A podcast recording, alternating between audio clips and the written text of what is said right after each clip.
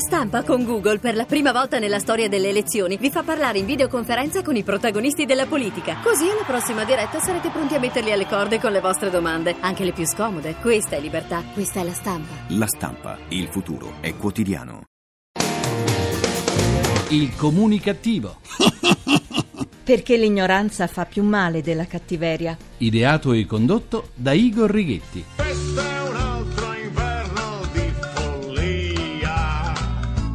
Un altro inverno di follia, proprio vero. Buona comunicazione Italia, paese dove l'indice grezzo della produzione industriale, ovvero il volume della produzione nella media annua del 2012 è risultato il più basso degli ultimi 22 anni, dal vostro comunicativo di fiducia, Igor Righetti. Bentornati alla nostra terapia radiofonica di gruppo Emissioni Zero, numero 2031 con il 31 con l'1, undicesimo anno di programmazione. Povero Michelangelo. Povero Michelangelo! Vogliono mettere le mutande al suo David, o per meglio dire alla copia del David, una bellissima copia eseguita dallo scultore italiano Enzo Pasquini e che ora fa bella figura in un parco della città giapponese di Okuizumo.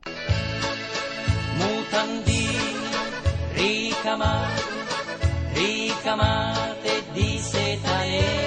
Non so se siano mutandine ricamate di seta nera, però insomma sono mutande, quello sì. La statua non è sola, il mecenate giapponese che ha voluto il David ha pensato bene di dargli una compagna, una splendida compagna. Niente popò di meno, niente popò di meno che la Venere di Milo.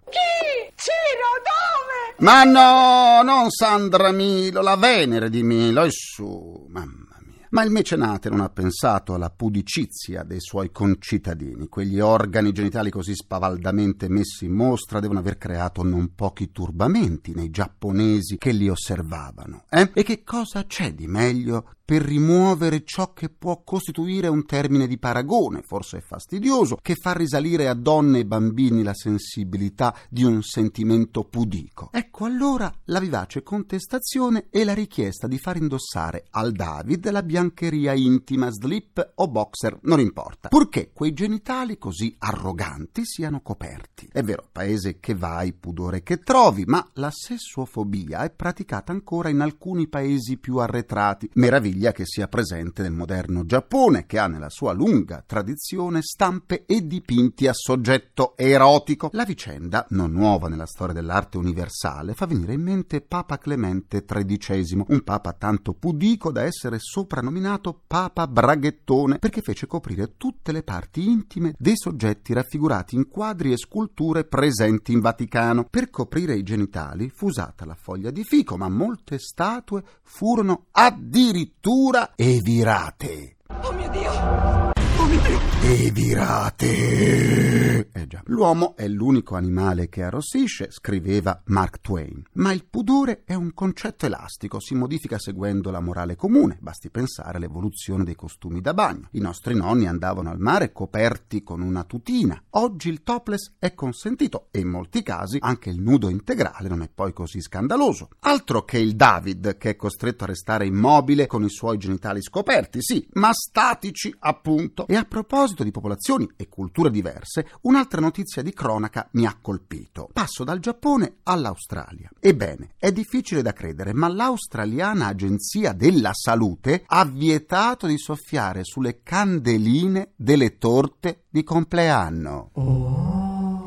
Eh, oh, sì. La motivazione è poco igienico, specie in inverno con i germi influenzali in circolazione. Dunque vanno abolite le candeline. Al massimo, al massimo si può fare una torta piccola, piccola, piccola, piccola, piccola, piccola destinata al solo festeggiato con un'unica candelina. Una sola. Birschi! Manifaccia il Birschi! Eh già. Una torta con una sola candelina va bene soltanto a chi vuole nascondere la propria età. Ma che tristezza! Che tristezza! Come se i bambini avessero bisogno dei germi del soffio sulle candeline per contagiarsi. Gli scambi di giocattoli, il toccarsi reciproco, gli starnuti sono tutti elementi che fanno parte del loro vivere sociale. E poi non è sempre stato detto che il sistema immunitario dei bambini si rafforza se questi vengono esposti agli antigeni presenti nell'ambiente. Ecco, si ritorna all'inizio. Paese che vai. Eh, poveri noi, poveri noi. Il mio avatar chiede la linea per il suo grrrr. GRC, giornale radio comunicativo. È partita dalla Florida la nave da crociera Freedom, Libertà, diretta verso i mari caraibici con a bordo 3.000 nudisti, 3.000 nudisti. Sì, per otto giorni i passeggeri staranno sulla nave senza veli, tranne quando scenderanno nei porti e durante i pasti. Del resto, come sarebbe possibile? Come sarebbe possibile immaginare dei nudisti in coda? In effetti.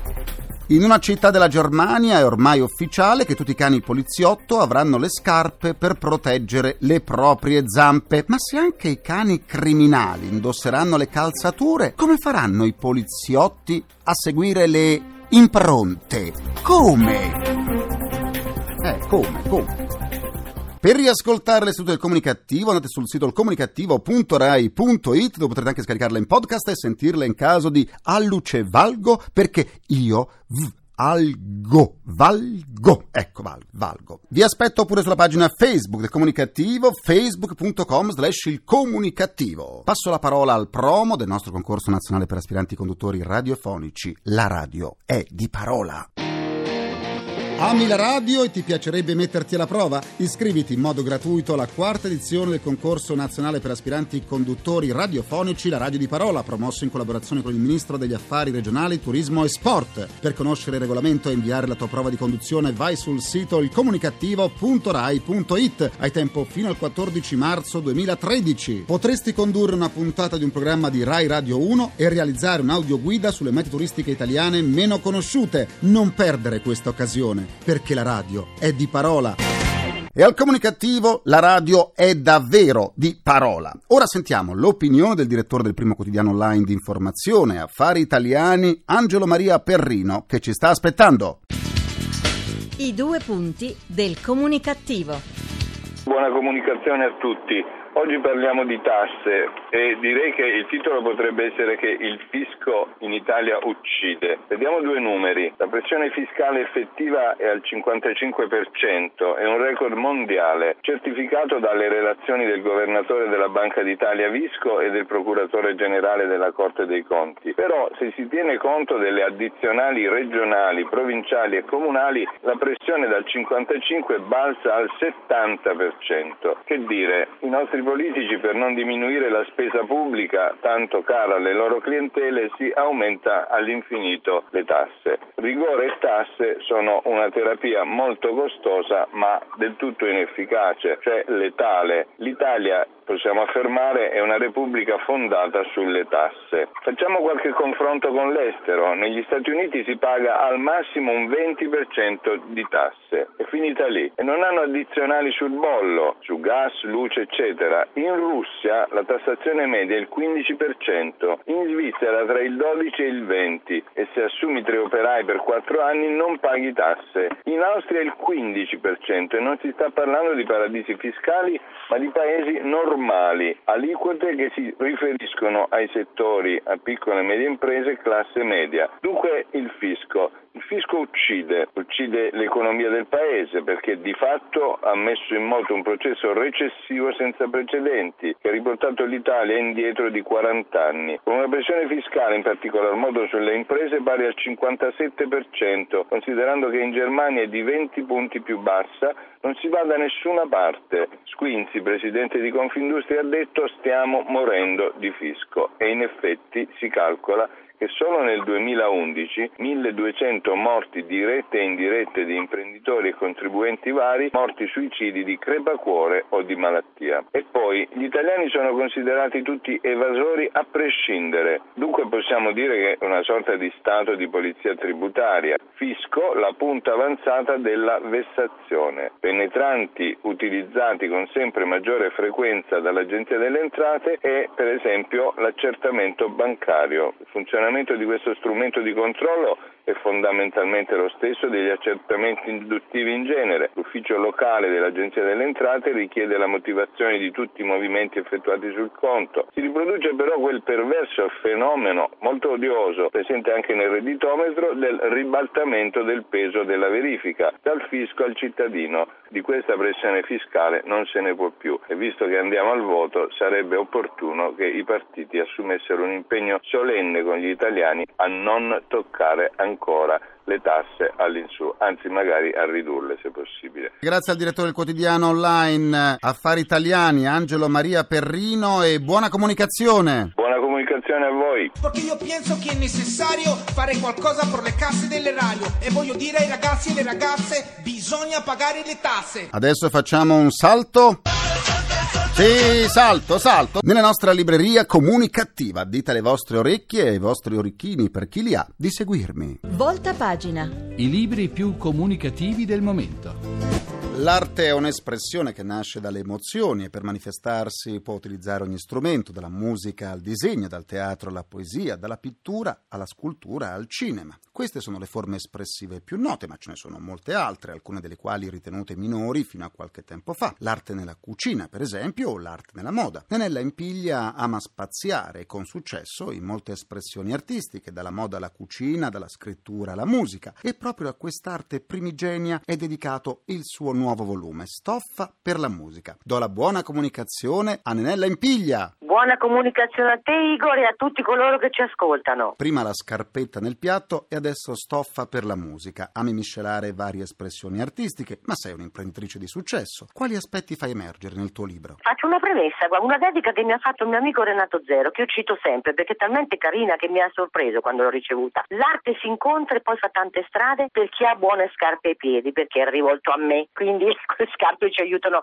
a camminare nel mondo del successo e non, purché siano buone appunto. Quindi io mi, mi cimento in tante cose perché da questo emerge dal primo libro a questo, le mie passioni, le mie passioni che amo, ecco, fermare nello scritto, quindi eh, scritta manente verba volante, per quello che il libro insomma è da un attimo quasi di eternità, no? Perché rimane qualcosa di te. Quindi ecco, delle mie passioni, delle mie emozioni, dei miei ricordi, la passione per la ricerca, mi chiedo sempre il perché de- delle cose, come un bimbo che è rimasto ancora in me, un bimbo piccolo, curioso. E quindi queste curiosità di storia, aneddoti vari, mi è piaciuto ecco scriverli, aneddoti naturalmente, curiosità che riguardassero le mie passioni, dicevo, che sono nel primo caso la moda che rimane e il cibo, nel secondo caso la moda sempre e la musica che io credo che sia nata con me perché io l'adoro della mia anima. Ho voluto fare un omaggio alla musica, magari prima di Sanremo, così finalmente si parla di musica e non di tante altre cose più tristi di questi periodi. Sei una donna felice, ma anche una donna molto impegnata nel sociale. Che cosa dire alle giovani donne che devono combattere per imporsi in un mondo dove il potere è ancora troppo spesso in mano agli uomini? Le donne sono forti e devono tenere le redini della famiglia e del lavoro come madri che sostengono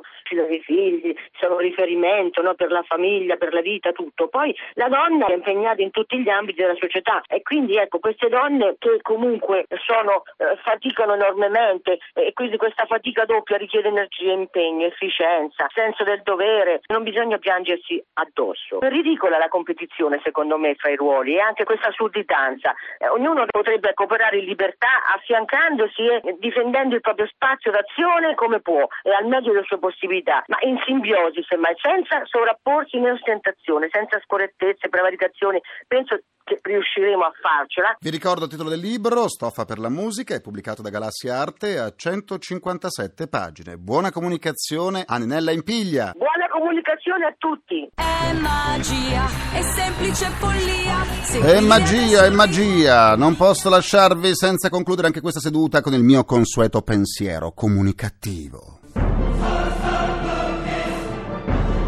Belen Rodriguez, dopo aver rilasciato dichiarazioni di affetto e di vicinanza all'ex fidanzato Fabrizio Corona, ha invece annunciato a una trasmissione televisiva che non andrà a trovarlo in carcere. D'altra parte, è o non è vero che in galera non avrebbero mai permesso che entrasse Belen, vista la sua partecipazione a programmi di evasione? Eh sì, ringrazio i miei implacabili complici, Vittorio Lapi, Valtteri Ghetti, Carapagliai, un ringraziamento a Francesco Arcuri. Alla console. Alla console tra gli immancabili. Folletti!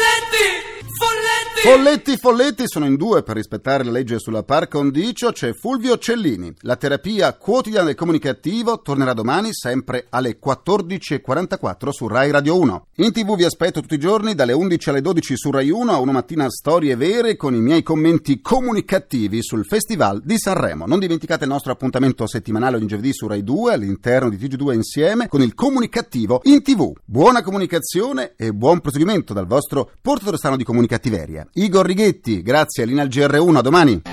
Il comunicativo. Perché l'ignoranza fa più male della cattiveria. Ideato e condotto da Igor Righetti.